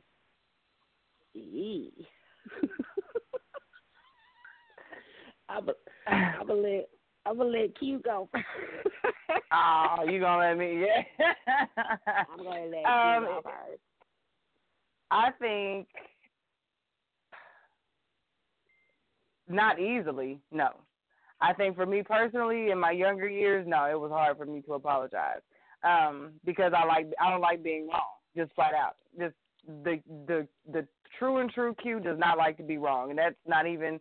It's not dependent upon just it being in conversation with my spouse or anybody. I don't want to be wrong with you, him, nobody. So when it, it's hard for me to admit that I was wrong on a situation, but once you know we've gotten to that point and you know all the all has been said and done, I will admit that I'm wrong and I will apologize. Um, that's something that I think has gotten better now that I've gotten older. It's easier for me to apologize now that I've gotten older because it's not worth all the drama that comes with not apologizing. And I think when it comes to a relationship, I'd much rather would deal with my little irritation of being wrong in this moment than knowing that my spouse is hurting long term because I couldn't let it go. I couldn't give that thing up. Um, so to me, I think that's a maturity thing. But in general, I think it's hard. I think women are. It's hard for us to apologize because we are we are right so often. So the the and that's just being. I'm just gonna be honest with you. It feels as though when it all comes down to it, we are right more times than we're wrong. And you can say that I'm crazy if you want to, but that's just what I've seen. So I'm just gonna go with that. Um, so when it does come out that we are wrong in a situation, we be like, oh well, yeah, but I mean, I was just a little wrong. You know what I mean? Like I was almost right. You know, like it's one of them begrudgingly I'm wrong type situations. But I think a grown woman will at some point still come around and be like, yeah, all right, I was wrong, but moving on. you know that type of thing. but no, we're not just gonna come out and be like, yeah, I was wrong. Mm-mm. Yeah, I you know I have to agree. I have to admit that um admitting to being wrong is very difficult. Uh, uh, along from uh, from the apology. So just getting to that wrong space, like I'm a type of person. If you can't show me no evidence on paper to say I'm wrong, then I'm right. So okay, what are we talking about? If you can't pull up no statistics, no newspaper article, I'm going to debate on them. You know what I mean? I'm going to high school debate on them. If you ain't got no articles by no legitimate experts in the field, I am not wrong. So yeah, it might take a little while for me to admit to being wrong, but again, it does come with maturity. I do find that you know as I grow older, I am it gets a little easier, but um yeah, definitely saying you know all of it together. The I'm sorry, I admit to being wrong. Oh, it just took a lot of me out right there. Like I need to go to sleep right now. I just I, I can't you need a nap. yeah, it just drained me. I can't. You know, you just Oh, you just that's used to being right. it hurts. to take a little bit. I'm telling you, man, to that, get being that, wrong. that repetition is a booger. Gets me every time. yeah. But yeah, I I I will say that it, it probably it probably is a it's definitely uh, a problem amongst women to admit when they're wrong. you know, it's just one Sorry, ladies, if you're things. listening, we gotta be real tonight. Yeah. Like that's just, just- we gotta be it's just one honest about it. It's just yeah, it's just one of those emotional things that you know it's an emotion that that we don't want to deal with. We just don't. So, fellas, do you think we apologize, or do you think even the uh, even Kels and I spin on the whole maturity thing is some BS? Like, honestly, do y'all are y'all Yeah, rolling your I eyes think- when we say that? Mm. I'll let the nice guy go first. I'll No, no, you go, you go, up with, you uh, go, you go first. See, You go first, because I'm, I'm not ready to answer. I got one more thing. I need to do something real quick before I answer that question. So go ahead. Okay, don't worry about it. y'all already winning. The the the, Well, the you know, question is I- set up for us to lose, so y'all already Yeah. winning. I'm Just answer the question. And Winfrey you know try- what? Winfrey try to go and get I that wheel totally sign understand before that he there are, before like- he Go ahead. Winfrey try to close the deal. was Mm-hmm. Mm-hmm. I mean, I totally understand that. You know, out of the millions and millions of women, a hundred of them gonna be honest. I get that, but then, from my experience, what I know, very few women ever admit that they're wrong. Very few, and it's like pulling teeth to get it done. Like you for real gonna have to pull up a whole, a whole slideshow of what is wrong and how it's hundred percent possible that she's all the way wrong, and it, it's not the easiest thing in the world. Um, I like to think sometimes that you know, possibly tack, tackling a lion in the middle of Africa might be easier than getting a, a woman to admit she wrong. And I mean, that's just that's just that's not that's not me hating women. That's just my experience. My experience says otherwise. But do I believe that it can happen? Absolutely. I believe it can happen. I mean, I'm a child of God, so I believe in a lot of miracles. So yes, I believe in that too. Children uh-uh. can be honest with uh-uh. themselves. God said it can happen, so I believe Do you believe in magic? But have I seen it? Glory no. right. So do women made it do the equivalent of some Houdini stuff. Do women like to hmm. apologize? That's the question. No, was it like was like in it? Oh, that's a hell no. If it's like is Okay. involved in the question, So I thought it was just do we apologize? Yeah. Here's my Right. answer to that. My answer to that question.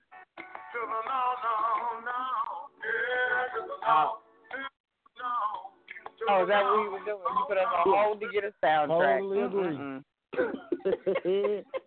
That's the song that was playing in my head. No, Mm-mm. no way, Mhm. no way do women apologize. No, and typically, and look, even the, on the post, did you see what they? No, I'm not. I, and I asked the question. They said it. Yeah, we were honest. Mhm. They were like, "Yeah, we apologize. Yeah, yeah, yeah, yeah." And I said, "Wait a minute. They said no. Their answer was, "I apologize when it can be proven that I am wrong." Oh yeah. Oh yeah. So, so what that means is I gotta argue with you for thirty for thirty years to get you to see that I was wrong, I was right, or to see that you were wrong, or to see that you possibly could not be right. And then once it go wrong, then it'd be like, oh, I was wrong. I'm sorry. Like I, I said that 20 years ago. No. Mm-mm. Y'all did not like. Mm-mm. Nope. And then I asked. My question was, do you do, do women like? Will you apologize even if you don't think they're well, for what? Well, because sometimes you just got to keep the peace, and so you just want them because you, so you can move on in the rela- You just apologize. Nah, I can't. Most of them was like, nah, I can't do that. No, that's usually not our role. It's crazy though because Yeah. it should be. It should be. There's really nothing wrong with that. I don't see anything wrong with that, to be honest with you. At all. But At all. but it is something that that proves to be difficult for us. But why? It's just two simple words. I'm sorry. Yep. It takes a lot of power It'd to say easy. it, and it takes away a lot of power to say it. I think it gives you power to say it because I mean it's like, look, I mean it gives you power just to be like, you know what? I'm not gonna keep. I'm not. You know, like I don't have to win this fight. Like it doesn't. it- I'm not. I don't have to win this argument if I because I want to keep you. So if if defusing this argument or saying I'm sorry stops this crazy cycle, then I'm gonna say it. Because I'm more important. No, we don't think like that. time- I'd rather spend my Now- time loving you than I'm about to say now, WB. We don't think like that. Now you know there are a hundred and one times in life where men apologize even when they know they're not wrong. Yep. correct. Just to diffuse, Which is just why to I say the should- situation, and and the woman won't back down, and she'll take that apology as if I told you, I told you. And It's mm-hmm. like you don't even understand, and I'm just apologizing because I refuse to argue with you for an hour. Yeah. Yep. Hey, of now course that it is a same win. individual is gonna tell you that she know how to Kelly, tell of you course that she is. wrong. Nah. Ain't no individual with that type of strong will gonna be able to tell me that she was wrong. Like you I'm gonna allow you me when to I see you, apologize when you know good and well you wrong, but I'm sitting up apologizing so that we can conversate and everything be smooth from here on out the rest of the night. And now I'm living like the one who has to walk on eggshells when technically you the one should have been doing all this, apologizing and all the above. But I took the liberty of doing it and being the bigger person and yeah, no. Well, that draws the a big why- the no. Nope, they can't that, do it. say- They don't know. No. here's why here's why I say what I say in- in terms of why I don't have a because even though initially from a power perspective it might not seem like that. Yes, sometimes they will you know, a woman will keep going after it's over, but I think what it, first of all, to me that's leadership. It's leadership to say, right now, I know she don't see it, but in a minute, you know, a couple days, couple months, whatever, she will. And when she sees it, then now that empowers me even more as a leader because she'll then realize he could have, you know what, he could have really got me, or it really probably took a lot for him to, you know, be patient with me through, you know, whatever Mhm. whatever it is. So let me just, you know, let me I, I, let me honor him, let me respect him because you know what, he could have really, you know what, I really was was wrong in the way I treated or handled that situation. That's why I think in the long run, it is much better to just, you know what, to just end it because if not, mm-mm. if not, you'll just keep going. You just keep going, and that's not and that's not worth it because ultimately what what it turns into is that's when we turn ourselves into the blame game. Like you know, then Mhm. it turns into what I did. Like in the, uh, look on the post, somebody they even said the the response typically was, "Well, I only I only apologize for my part," or "I'll apologize. I won't apologize if I don't think I'm wrong, but I'll apologize if you felt some kind of like really just say you were wrong. Why do you have to justify it? Just say, "Out, you know what? That I'm costs too much. This ain't this ain't worth fighting." So just say, "Okay, cool. So I'm all right. I was wrong. All right, you know what? You're right." And I'm gonna move on, and we gonna we gonna figure this out later. Now, I'm not suggesting doing it all the time, because sometimes you need to have that, you know, But for the most part, if it's not that important, or if this is not something that's about to damage our relationship, whatever. Yep. But but when when you do some men when you do say, okay, you right, you right, they get offended at that too. Like don't be condescending with your That's You the same right. thing we be saying. You know what You right, you right, you right, you right. I said you right, you right, you right. That's not you right. That's a you want me to shut up. Nobody look. We are entirely too old for people to be acting like you right, you right is a you was right, baby. My bad, and, and I shouldn't have took off on you like that. That's something you won't get. But there's That's a difference. There's a difference get. between yeah. There. I mean, and don't get me wrong. There's a difference between you saying it like you know tone, the tone. You know what I mean? Like there's a difference between the tone of of being condescending versus you know what? Right now, this is just not that important. Like I'm not. Don't be condescending with it. Literally, genuinely mean that. Listen, I'm. You know what? I don't. I don't. want This is not where I intended for this conversation to go. So I'm going to just end it. Okay, so I got so I got I have a question to to hopefully won't take us too far down the rabbit hole, but so if I mean is a is a woman apologizing a deal breaker? Like, are you counting how many times a woman apologizes in your relationship? I mean, you know, there's two out of three. What I mean, what what why is it so mm-hmm. important to a man? Same reason it's important to a woman. You don't want to be with somebody who can't own up to their own mistake. It doesn't have to do with the fact that it's a mistake. It's the fact that you can't own up to it. And at some point in life, women started saying this whole women are right and women don't, whatever it is that they be saying. And it's stuck. I mean, kind of like, not even kind of like, it's exactly like they say in the Bible. Words of the mouth have power. So if you keep saying it to yourself over and over again, guess what's going to end up happening?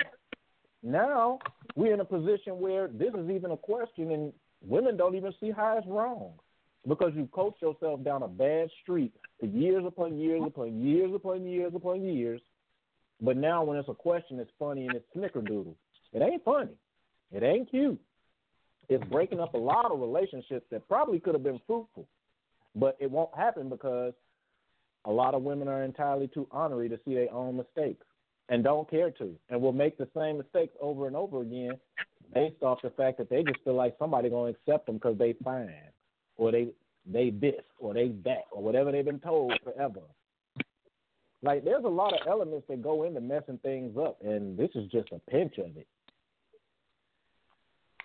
So for me, no, I'm not. It's important to me for two reasons. Number one, the ability to say I'm sorry um, lets me know number one how well you communicate, because um, and yeah, number one, how well you communicate, because if if you're the type of person who likes to maintain a environment of chaos, that does not work for us. Because for us peace is more is probably the most important part of the relationship. So if you if you're constantly one if you can't if if we can't communicate properly, then that means that we're going to always have chaos. And if we're going to always have chaos, that means that we're never going to have um, the envi- type of environment that makes us thrive. We thrive as men better in relationships where there is peace. Meaning, when I say peace, let me be let me be direct. Where the environment is loving, where the environment allows us to grow, where the environment allows us to take off um, take off the fighting thing that we do throughout the throughout the course of the day. When I come home, I don't want to fight you. When I come home, I want to hug you. I want to lay on you. I want to sleep with you. I want to, you know, be married. You know, for the married people, praise the Lord. We want to. I want to have sex with you. I gotta say that for the church folks. Want to have sex? You know what I mean? Mhm. I want to talk to you. I don't Bible want to fight. study. I don't want to fight you. You know what I'm saying? And so if you can't, if we can't, I want to be. If if if we're always arguing, then I can't do that. Because now you just like them other people outside of this house, who I got to fight all day. So sometimes you just got to take one for the team. I've seen. Let me. I'm gonna tell you. this, I've seen men, and I've done this myself. I've seen times where we have been so right about an, a discussion that, and so, and have proven that we are right, but the person continues because the person will not stop. They have caused men to just say, you know what, I love you, but I'm about to leave, and they will, li- and we will literally walk away from a relationship from a person who we love just because they don't know how to maintain peace.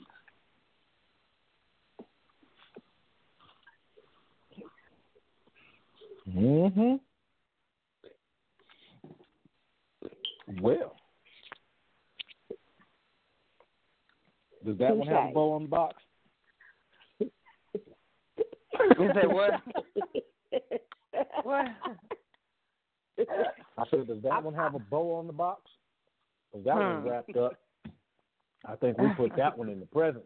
Yeah, I don't have much else to say about that one. I'm over here So, like, yeah. all right. Yeah. I, I the men that I that I've known, my own man has taught me that lesson. Like I, I don't have nothing to say, Kels. I can, I, sorry, sis. I, I have no backup. I got nothing on that one. I can't. and, and I mean, you know, we say things jokingly, but I I do think that I say this all the time that you have to let allow people to be in their truth, whatever mm-hmm. time it is. That's their truth at their time. So Mhm. if you if you have a discussion that's heated and both of you like if it's something that you're that you're debating that um hypothetical or something that's not really you know that doesn't amount to a hill of beans and you just get emotions and everything involved in it. I think it's a it's a pride thing on both parties. I mean, I understand what y'all saying, Mhm. and you know, I, I always have to push the envelope and think outside the box and try to Mm. you know put it into into real life. And you know, yeah, that is a lesson that most women probably like. I said, that's why I asked the question. I'm not thinking about you know that this one little argument is that serious.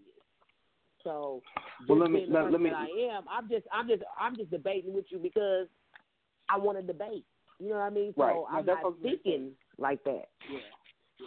This is what I was about to say. But That now one here's the- very well may not have been that important, but a conglomeration of arguments that kind of peek into that one equal to one big one. Yeah.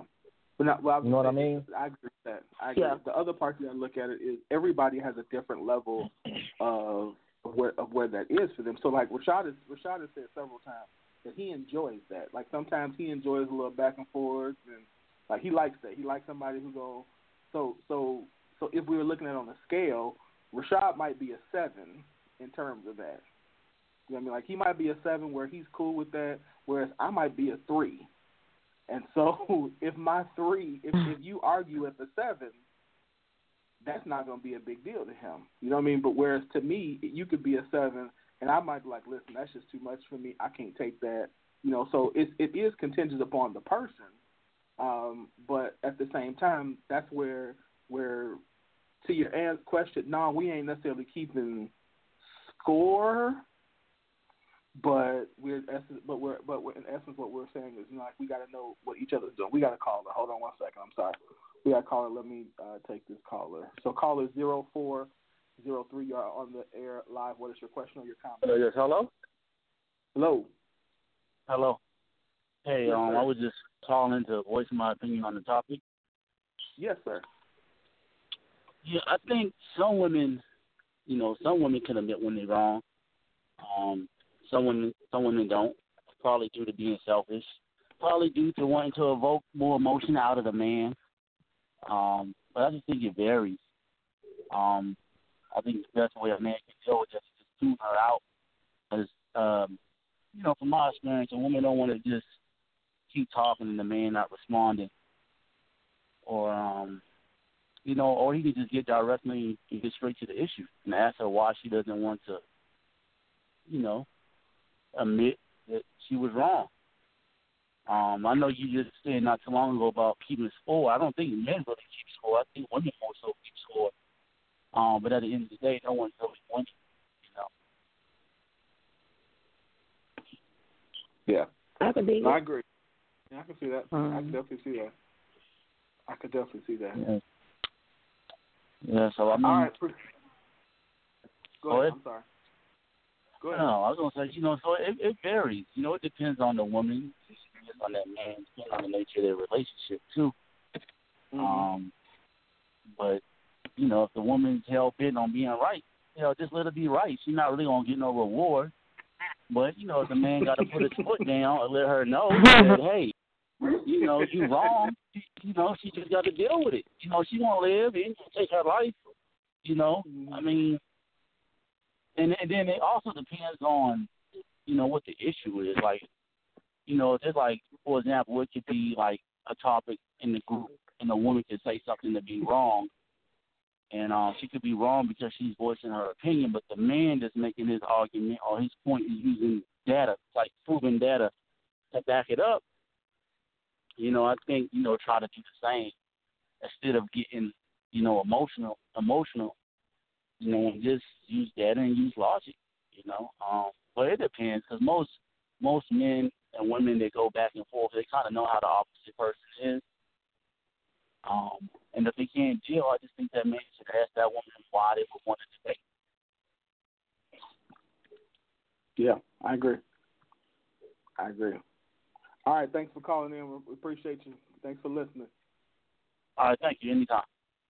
Uh, you know, I think he also brings up a good point too that that we that we didn't talk about, we didn't bring up was was that was the person that we talked a little bit about was the personality piece too, and that if you know your person doesn't like to argue, then you know then you might be more willing to keep going. You know, like if you if you know that they're gonna if you're if you're the type of person that just wants to win the argument, and you know that other person just gonna be like eventually like forget it. Sometimes you will. There are people who will just keep going.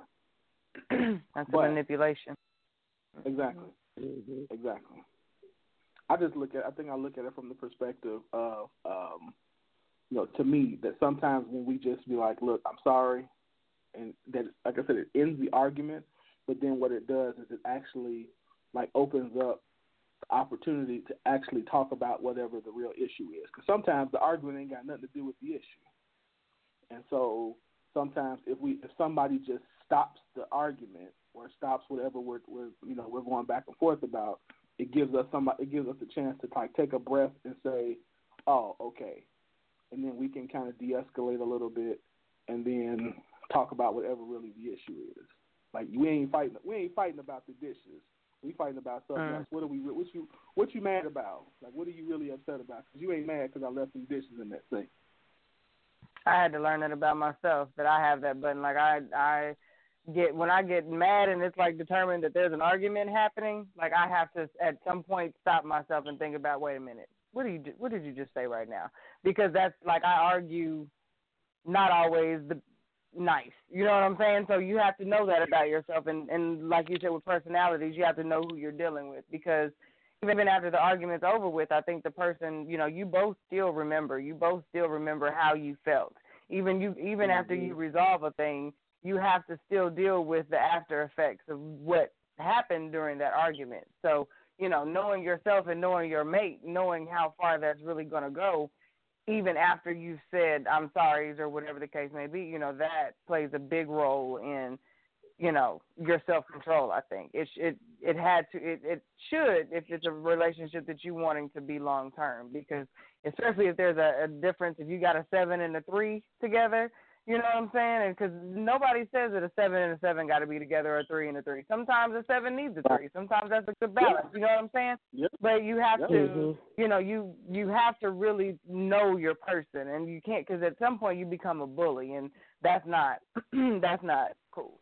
You know, little things, little play back and forth things, that's cool. But you know, those big arguments, those make or break ones, you know, and I think I think we all, I would hope that at least you know those of us on the phone, we would know when those are those times to be like, you know what, at the very least, be like, you know what, I'm not talking about this anymore. You know, not even giving Mhm. anybody a win or a lose or anything like that. Just I, I need a timeout. I think timeouts are more effective for adults than they are for kids.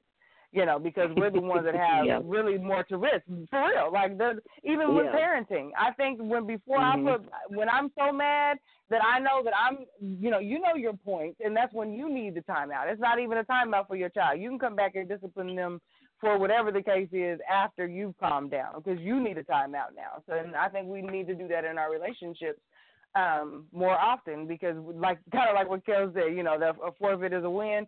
We we got to have a declared winner before we can go back to our corners. Even in boxing, they're around. You know what I'm saying? That you you got to come back and Mhm. chill for a second, collect yourself, and then Yeah. come back. If that's if that's the the the way you want to look at it, you know. But, but still, even boxing is so. Especially when you're talking about a relationship, I don't want to be dealing even with my arguments like boxing matches. Let's not do that. Let's do keep the pillow fights around here. Let's do the pillow Right. fight. Let's keep a real pillow fights around here. Yeah. But yeah, I can say I can I can admit tonight Hard that. I, that, that I did, yeah tonight that uh yeah I mean I did learn something because I never I mean I've always been just a debater so you know I might I might have turned you know a man or two off by just being argumentative because I thought it was fun and they might have been thinking you know I don't want to deal with you because she- you she like like to argue too much. Right. So, and it could. you know, I visit, I, hey. again, I love a debate. I just hate. I love debating, but I hate arguing. So I think it just depends on you know, like I said, on the person. Like if we talking business, we talking you know something. I love a debate. Mhm. Before we get into argument, I shut all the way down real quick because I don't. I don't want to do it. Yeah. I want to do that. So you just got to know your person, you know, and like I said, and then they got to know you too. Like like you said, I mean, if I'm a three and and, and Rashad's a seven, I know if I'm I know that sometimes I got to rise to a seven in order to get him to know, you know, some I got to I got to rise, you know, I might have to rise up a little, but then I'm gonna go right back to my three because I, I really don't feel like arguing. It's draining. It's like arguing drains me. I can say that. Mhm. Mhm. I need a nap. I usually So- don't feel better.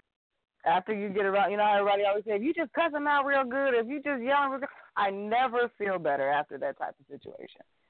Even if I feel like I was right, like I at the end of it, I hardly ever feel like, yeah, yeah, you told them, you know, I I hardly ever get that moment of satisfaction, like, mm-hmm, that's what they get, you know, and and so to me, I try and avoid those because I just don't get that type of. It's a draining, but it's a draining that makes you feel ugh afterwards.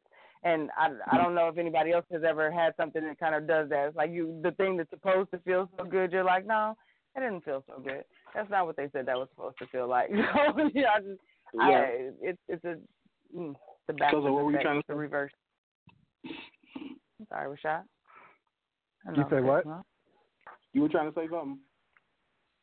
No, I wasn't diving in, but uh, you know, again, like I said, um, everybody is different. Yes, I do know that there are women who will genuinely apologize, and yes, I do know that you know there are women who genuinely take a stance for the things that they do. But more often than not, just being honest, not to keep harping on the point, but just being honest, women don't see anything wrong with what they do, and that's just what it boils down to more often than not. Yes, there are, you know, people who genuinely do find the fault in what they do and apologize for it ASAP. But I mean, genuinely, more often than not. Mm-hmm. I mean, a dude is well, and I don't know. Maybe it's just because we are built in the whole outside of me. Because Winford is right. I'm probably at a seven on the argument thing. Like I kind of halfway need that. It lets me. I don't know. To me, it kind of makes me feel more secure about the relationship. Because to me, I'm not gonna argue with somebody that I don't care to talk to like that. No way. And anybody that uh-huh. really knows me knows that if I don't like you, I just won't talk to you at all. Like I won't deal with you. I won't bother with you. I won't think to say hello. Nothing. You call me rude, it don't bother me. I don't have to say hello to you just because I walk past you. So I mean, I just cut you all the way off. Now, if I still deal with you, I might toss you a little argument every once in a while. That's my way of showing love. You know what I mean? little little riff and raff. But if I ain't riffing and raffing with you, then you might want to question if I even care to even conversate with you at all. So, I mean, if that's important to you, I know I'm a little little blip on the map, so you know, but that's that's me. All right, y'all.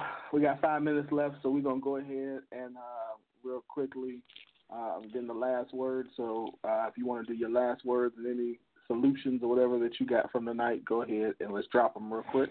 We'll start with Q. Um, Q doesn't really have a solution. Q just really wants to send um, some good vibes out. I got a lot of love and poured into my spirit this last weekend, so I just want um, to tell everybody to take some time to cover somebody. Um, find your people, love on your people, and um, you never know what people are going through. So take some time and cover somebody this week. Cool, cool. Cousin, what you got? Uh, as always, keep it petty, and our petty word for the day is zesty. Brought to you by the people that make memes. Zesty. Don't ever get caught being zesty as a grown man. Zesty. Wait a Neo. minute. I missed it. Neo. What? oh, zesty with the I've been holding that laugh in the whole show, man. I, you took us from Neo been zesty his whole life. oh man. Kels, what you got? uh, I pretty much said my my uh I think I already said mine, but probably the, the my biggest takeaway is just the whole um apologizing and admitting to being wrong thing. So, you know, Kelly Kills don't like to be wrong, but I will I will I will work on that. I work on that and take and I do I do take note of what the fellas have said. So, you know, just another thing to make me a better person and all that jazz. So, thanks, guys. So, all right, my thing uh, would be, of course, the three uh, three characteristics of a winner from Passion Talk tonight. So those all three were very good, um, and I appreciate it. So I also want to say thank you to um, the three of you for what you guys are doing. Thank you to all of our listeners. I appreciate you all for tuning in tonight and our callers for tuning in. Um, uh, let's see what I got. An announcement wise, we got, um, of course, Mon- Mondays. Uh, we've got yeah, we've got Mondays. We got the Soul Cafe. Then Wednesday tomorrow night with um, the Word on Wednesdays at seven. On Thursday, we've got the Clean Conversation. Um, so please continue to tune into that. Also, um, I just announced today, April 8th, Global Drive Live in Chicago. So we got like a whole new, like a whole interesting panel going on April 8th in Chicago. So tickets, yeah, tickets went on sale today. Um, so we got Kenneth Sean, uh, we've got Lasagna Burnett, we've got um, uh, Jasmine Turner, um, and so we got a cool, really cool, cool, cool new um, panel for this. So it's going to be different. Um, and of course, I'll be hosting. Um, and then, so that's that. Then I don't know if y'all do y'all y'all know I wrote a book, right? Y'all know I wrote a book? Yep. So I, yeah, so I wrote a book last year, and I'm actually um, going to be doing a uh, flash sale on my book sale or for my book um, starting uh, next week. So I want to let I'm gonna let you guys know about that, and then um, so how to move up in your corporate career is going to be going on sale. The price was tw- nineteen ninety nine. So I'm starting next week. I'm going to drop the price to nine dollars and ninety nine cents for one week. So that's hey, hey. Um, also, um, what else we got? We got anything else? Oh, don't forget to get your copy of Nouveau Exposure. So go to nouveauexposure.org and download your free copy of that. Last but definitely not least, back to my roots clothing. If you have not supported them, please do. Go to B as in boy, T as in Tom, M as in Mary, R as in Ron, BTMR dot, uh, and get your 20% discount uh, for the month of March uh, for being a listener and supporter of Global Drive Network. So you got to put in the code GLOBAL, and you will get a 20% discount on your order if you go to Back to My Roots Clothing uh, clothing website. Great company, great clothing. Uh, they got some nice earrings, the whole nine. So, set them up, or they'll set you up um, and support them. So again, thank you guys for, for listening. Have a really good night, and we will be back here next week um, for another great show. And uh, have a good night.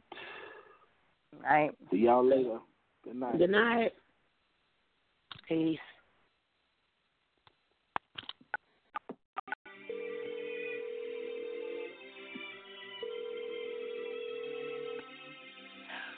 When you look at yourself in the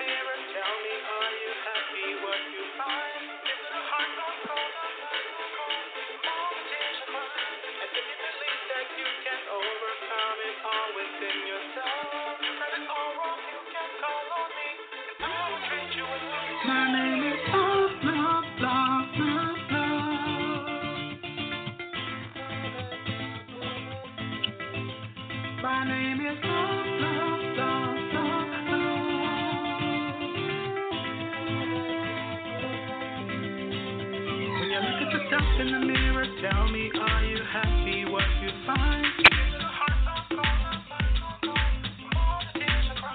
And if you believe that you can overcome it all within yourself.